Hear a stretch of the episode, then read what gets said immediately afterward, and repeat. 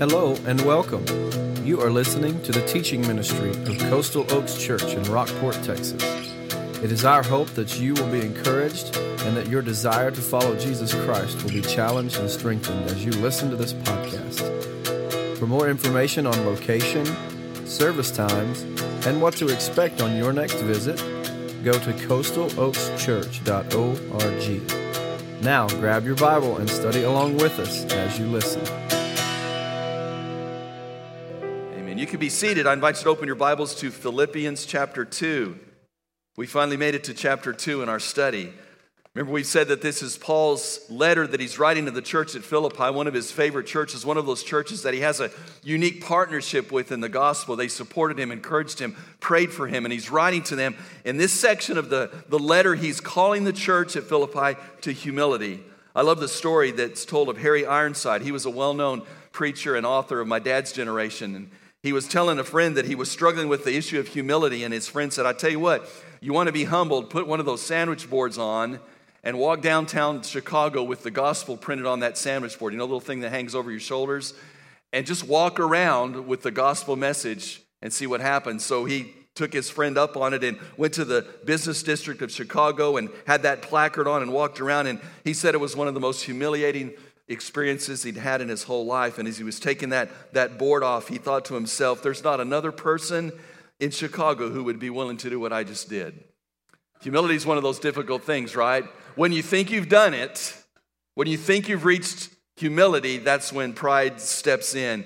Someone said that humility is essential to successful relationships. It's been called the oil that makes the intersecting gears of human personalities turn without grinding on each other. I like that.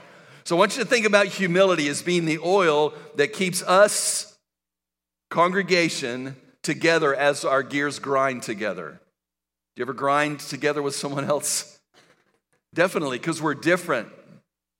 God puts us in this body. We've talked about that, how important that is to look at our uniqueness.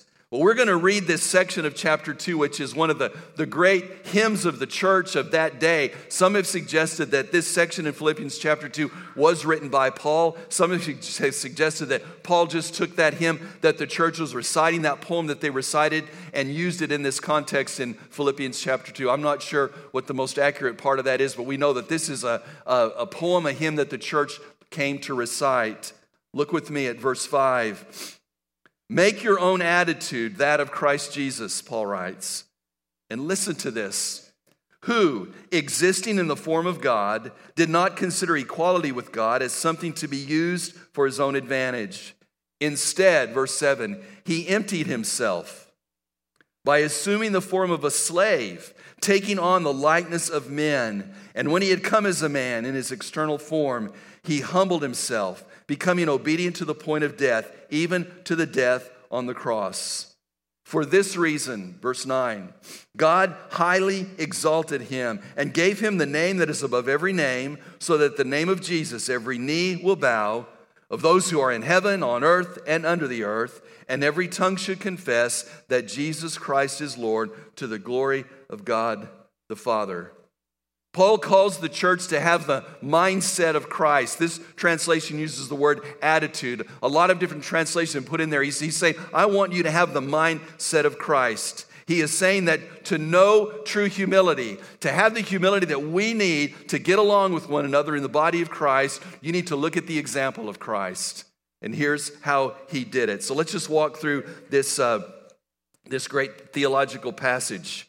Number one, we need to have the mindset of Christ. That's the, that's the title, that's the, the highlight, that's to underscore what Paul is trying to say. Verse one, he says, make your own attitude, in verse five, make your own attitude that of Christ Jesus. Someone said, outlook determines outcome. My father-in-law used to say when he preached, attitude determines altitude. In other words, my mindset is going to determine how far I go in my Christian walk. And he's calling us not to have this arrogant, look what I've accomplished mindset, but to have a mindset that Christ had, an attitude of humility. He says, I want you to be selfless. I want you to have this same attitude, this same mindset that Christ had, that's, that's exhibited in the incarnation and the crucifixion. The choir just sang about it. By the way, that song is the gospel. This passage right here is the gospel, that God loved us, that he sent his only son to die on a cross for us. They paid the price for our sins and then once again conquered death, that he rose from the grave. That's the, the gospel. And it's mentioned in this passage very clearly in all these theological terms. Have the mindset of Christ. twenty-five years or so ago when the New York Yankees were at their at their peak of Major League Baseball, they were the dominant team there. Their manager would gather all the rookies together, and this is what he would say to them. He would say, boys, it's an honor just to put on the New York pinstripes. So when you put them on, play like world champions. Play like Yankees. Play proud. Here's what he was saying. You're a Yankee now. When you wear the uniform, play like a Yankee. That's who you are. Here's what Paul says. You now are a follower of Christ if you've trusted Christ as your personal Savior. Not if you're just a church member, but if you come to that place in your life where you've asked, asked God to forgive your sins and invited him to take lordship of your life, if you're that place, he says, you now are a follower of Christ. That's your name. You put on that uniform. Live it. Here's what he says in verse one there. Since you are, this is Kevin's paraphrase and um, I'll say explanation, okay? Adding to this. You, follower of Christ, belong to him now. You should wear that uniform with humility. You should live like Christ lived. So now let's look at this humility, the example of his humility. Number two, if you're taking notes, we need to learn from this humility of Christ. He says, you, if you're a follower of Christ, will have that mindset. You should have it. And here's what you need to do. Learn from his example. Learn from the humility of Christ. Verse six through eight. We'll just walk through this. First of all, he relinquished his place. By the way, there have been a whole lot of commentaries and scholars and sermons and manuscripts printed trying to explain exactly what it meant for Jesus Christ to leave, relinquish his place. And I'm going to do my best to explain it. Look at verse six. The Bible says who, referring to Jesus, existing in the form of God, did not regard equality with God as something to be grasped. We'll talk about that in just a minute. His place was God in eternity. This form of God means his very nature was God. It, it's referencing his identity, who he was. Not, not that he looked like God, but that he was God. The form of God means that is his identity. David Jeremiah says it this way. All that God is, Jesus Christ was and is and ever will be. He is God. He existed throughout eternity. From eternity past to eternity future. I just jotted down a few passages that, that highlight this truth because I want to really drive this home. John chapter one, verses one through three. In the beginning was the Word, and the Word was with God, and the Word was God. He was with God in the beginning. All things were created through him, and apart from him, not one thing was created that has been created. So John says in chapter one, the first part of that, the Word was God. And then if you skip all the way down to verse fourteen, the Word became flesh and, and made his dwelling among us. That's referring to Jesus. Colossians chapter one, verse fifteen says this of Jesus. He is the image of the invisible God, the firstborn of all creation. In verse nineteen in Colossians one, for it was the Father's good pleasure for all the fullness to dwell in him. The fullness of deity, the fullness of God to dwell in him. First Timothy three sixteen, and most certainly the mystery of godliness is great. He was manifested in the flesh, vindicated in the spirit, seen by angels, preached among nations, believed on in the world, and taken up into glory. But what? That's the gospel right there. But I want to focus on the fact that, that Paul says to Timothy, he was manifested in the flesh. He was God in the flesh. In Hebrews chapter one, I love this section, verses one through three. Long ago, God spoke to the fathers by prophets in different times and different ways. In these last days, he has spoken by to us by his Son. God has appointed him heir of all things and made the universe through him. Look at verse three. The Son is the radiance of God's glory and the exact expression of his nature, sustaining all things by his powerful word. He is referring to the deity of Christ. You need to know this. If you're a Christian, this is an essential biblical theological truth. Jesus is God. He is not a little God. He is not just the Son of God. He is God. And God came in the flesh. We'll look at that in a minute. But he, this passage says, he existed in the form of God. He was God, and he relinquished that. Some have said it this way. He did not hold on to that lofty position. Some translations say he did not grasp that. He didn't say this, I'm God, I'm not going down to them. He could have said that. He could have said that if the Father had said to the Son, now I want you to go become in the flesh, he could have said no.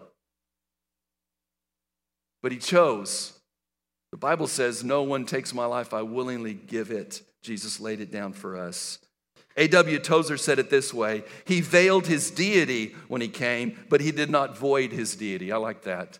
Jesus walking in the flesh was still God in the flesh. Some have said that when God came in the person of Jesus Christ, he set aside his deity. That is inaccurate. He is God in the flesh, He but he relinquished that place. Just an illustration that helps me. Uh, Brian Campbell tells a, um, Chapel tells an illustration of a, an African missionary who told a story about a chief in one of those African tribes, and, and he was the strongest man in the village. And he had been put in this place of uh, by his family and by his culture to be the chief. And he, he had this elaborate robe that he would wear and this headdress. And it, it's fascinating when you go to Africa and you go back into some of those villages and see the colorful garments and stuff that people wear. I'd be wearing a T-shirt and cutoffs. It's so hot out there. But they wear these huge robes and this headdress. And a man fell in a well. And he was down at the bottom of the well, and he had broken his leg, and he couldn't get out. And the village knew that nobody could get him out, so they went to the chief, and they began to appeal to him. We need help. We know we don't know what to do. So the chief went, and he looked down there, and he saw this man at the bottom of the well with a broken leg, and he took off his headdress, and he set it aside. He took off his robe, and he laid it down, and he climbed down those slats that go down in the well that a lot of those African wells are, are built like. He got down to the bottom. He got that guy up on his shoulders, and he carried him out of the well, laid him aside, rescued him, picked up his robe, put it back on, put on his headdress. That's a picture of what Christ did for us. He rescued us. He didn't stop being God, no, any more than the chief didn't stop being the chief. He was still the chief, but he set aside the regalia in order to rescue that person. Isn't that great that Christ did that for us? He relinquished his place. Secondly, he renounced his privileges. He renounced his privileges. Look at verse six again, that last part. He did not consider equality with God as something to be used for his own advantage. Instead, he emptied himself by assuming the role of a slave. Let's just focus on that first part there, verse six. Although he did not regard equality with God as something to be grasped, he's re- renouncing his privileges. He doesn't hold on to his, his uh, position and his privileges. Someone said, Christ surrendered that which he loved in order that he might serve those whom he loved. He made a choice to become a slave. Some translations say servant there in verse seven, but it's the word slave. He chose to become a slave for us, to rescue us. Listen, if there was ever a person, if there was ever anyone who had the right to say, I'm not going to be a slave, it was Jesus. The word for eternity could have said, no, I don't want to be a slave, but he chose to be a slave for us. Verse seven says he emptied himself. That's an incredible Greek term that, that, that scholars have spent so much time talking about. This emptying of himself, what did that mean? I believe, I love the way J B Phillips translates this. He stripped himself of all privilege. That's what it means. When he did not consider himself, uh, consider equality with God something to be grasped, he emptied himself. He stripped himself of all privilege. It doesn't mean he laid aside his deity. It doesn't mean he laid aside his attributes. It doesn't mean he ceased to be God while he was on earth. By the way, all of those, if he had ceased those, he wouldn't be qualified to be a sinless redeemer. He was God in the flesh. A T Robertson said it this way, of what did Christ empty himself? Not of his divine nature. That was impossible. He continued to be the Son of God, undoubtedly. Christ gave up his environment of glory. It's another way to understand that. That helps me. He gave up his environment of glory. Again, David Jeremiah said it this way, Christ voluntarily surrendered the independent exercise of his divine attributes. He never ceased to possess them all, but he voluntarily put himself under the control of the Holy Spirit in their exercise. Tony Meredith said it this way, he did not consider being God grounds for getting, but for giving. So much could be said about this, this emptying of himself, renouncing his privileges. I'm spending a lot of time on these two first ones because it, it's important as a follower of Christ that you understand the theological significance of this.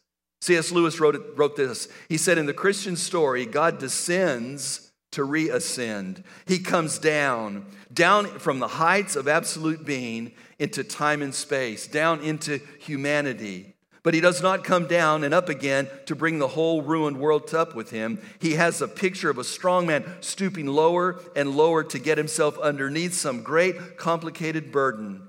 He must stoop in order to lift. And he must almost disappear under the load before he can incredibly straighten his back and march off with the whole mass swaying on his shoulders. It's this picture of God stooping down and picking up lost humanity.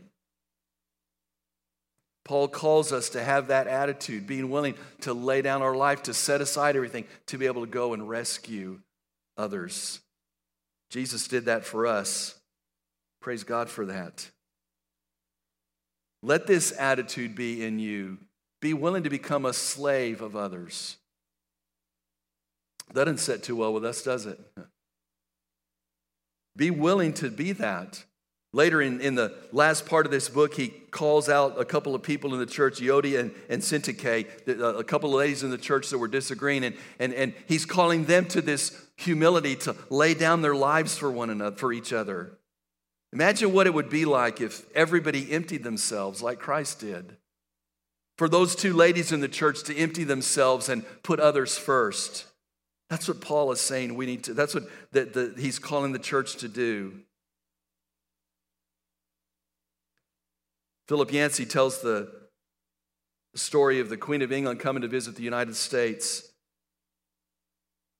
She brought four thousand pounds of luggage with her. I made a list. Two outfits for every occasion, a mourning outfit, like to be in mourning just in case someone died. She had to be dressed right for that. forty pints of plasma, I'm not sure why. A white leather toilet seat cover. Her own hairdresser, two valets, a host of other attendants, twenty million dollars worth of luggage for her to come visit the United States. The Bible says Jesus emptied himself. He didn't bring any baggage with him. A simple, humble visit out of eternity into our space and time. In chapter thirteen of John, where Jesus gathers the disciples there, there's this incredible illustration of, of this servant mentality. Just want to look at that. In John thirteen. Jesus knew that the Father had given everything into his hands, that he had come from God, and that he was going back to God. So, Since he knew who he was, why he came. So he got up from supper, laid aside his robe, took a towel, tied it around himself.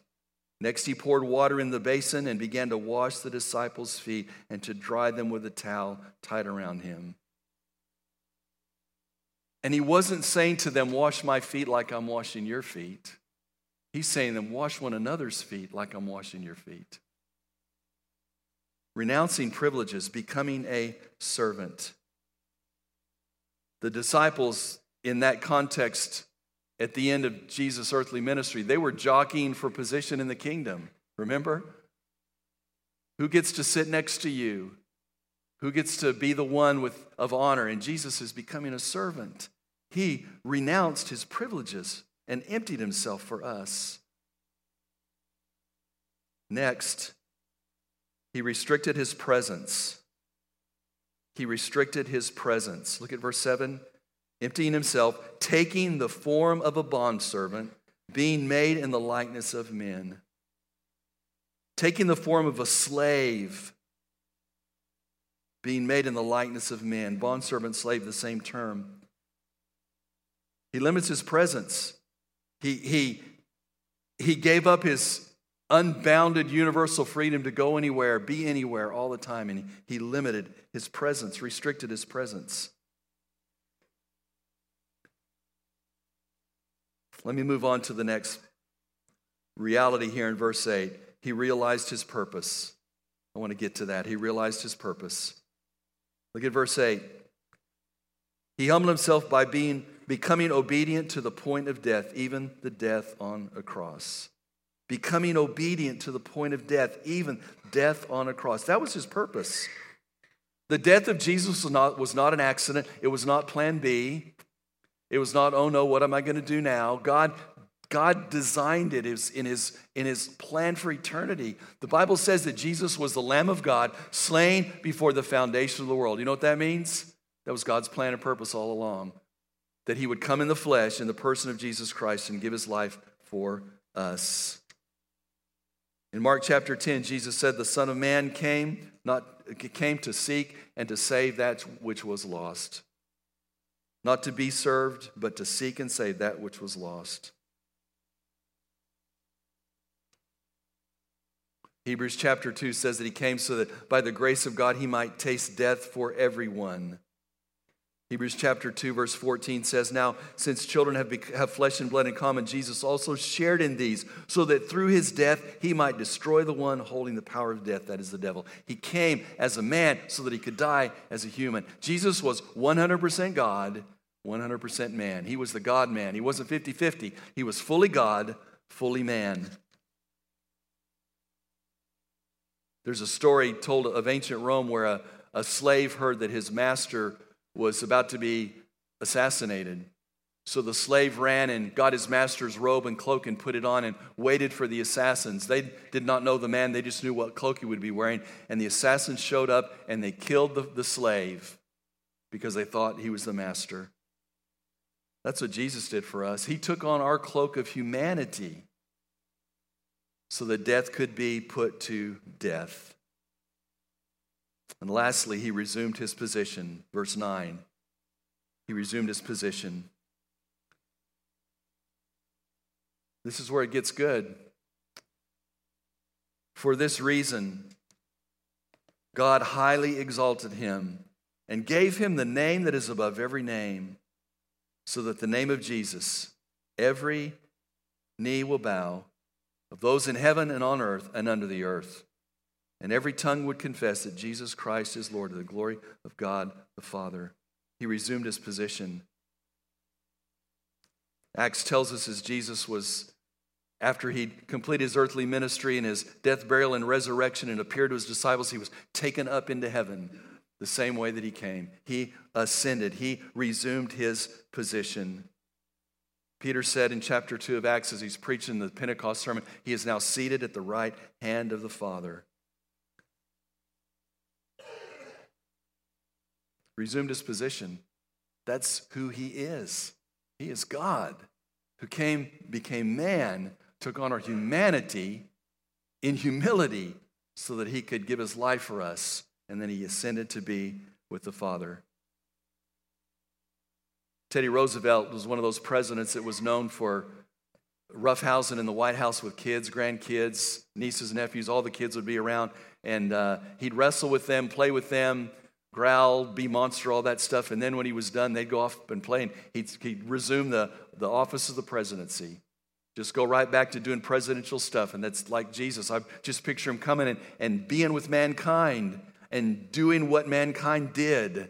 And then just stepping right back into the role as the Word from eternity past. So in light of all that, Uh, this last point is some application. We need to be moved by the universal response of mankind. Since Jesus did this for us, we need to be moved. You need to be motivated. We need to be uh, in awe of the universal response of mankind. I, I don't want you to miss this.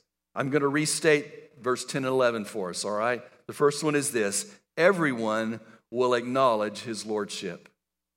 Everyone will acknowledge his lordship. Look at verse ten. So at the name of Jesus, every knee will bow. I want you to be moved by that. I want to be moved by the fact that one day every person who has ever lived will bow their knee to Jesus.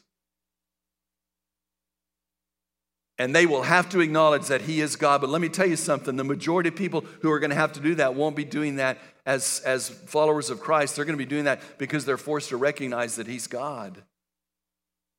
And they'll stand before him and receive the judgment as they've rejected Christ. Sir Fred Hoyle was a, a astronomer, an avowed atheist from the University of Cambridge. And he basically said there is no God. And he started doing some calculations in the area of gravity. I'll spare you all the, the scientific stuff here because it gets confusing. But here's, here's what he ultimately discovered. That if one trillionth of one percent, okay, if gravity were one trillionth of one percent stronger, he said our universe would reverse its course. It would have collapsed catastrophically.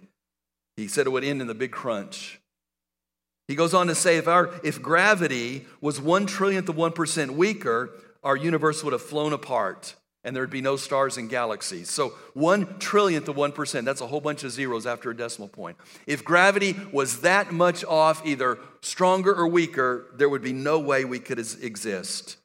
And he computed it and computed it and went on and on and on. And here's what he finally discovered. He discovered that the odds of our being accidents of nature are comparable to the likelihood of a tornado sweeping through a junkyard and assembling scrap metal into a fully functioning Boeing seven forty-seven. Now that's a person who says there's no God. He said it is so small as to be negligible that that that even if a tornado were to blow through the entire, he's here, I love this, if a tornado were to blow through the enough junkyards to fill the whole universe, one still has to arrive at the conclusion that there must be intelligent design for us. Now, there is an atheist looking at the facts, ultimately saying, I'm going to have to acknowledge that there is a God. My prayer for people is that they would acknowledge that before they pass this life into eternity. But I need to be moved by the fact that people will acknowledge that one day. And secondly, I want to state verse eleven this way. Everyone will confess his lordship. Everyone will confess his lordship. Look at verse eleven. Every tongue should confess that Jesus Christ is Lord to the glory of God the Father. Saddam Hussein, Adolf Hitler, plug in anybody's name, one day we'll have to acknowledge Jesus is God. He is who he said he was. He did what he said only he could do. Folks, that should stir us, that those people will go into eternity and one day stand before God without excuse, and they're going to have to acknowledge, yes, he is God, and I've rejected him.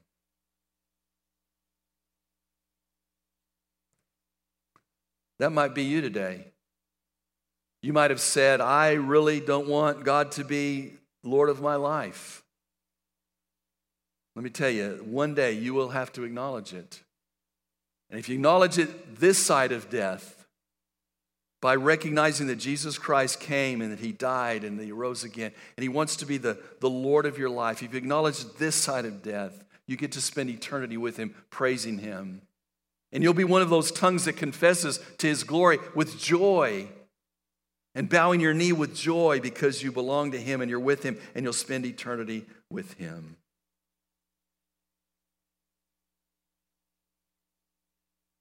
Every knee will bow. Every tongue will confess.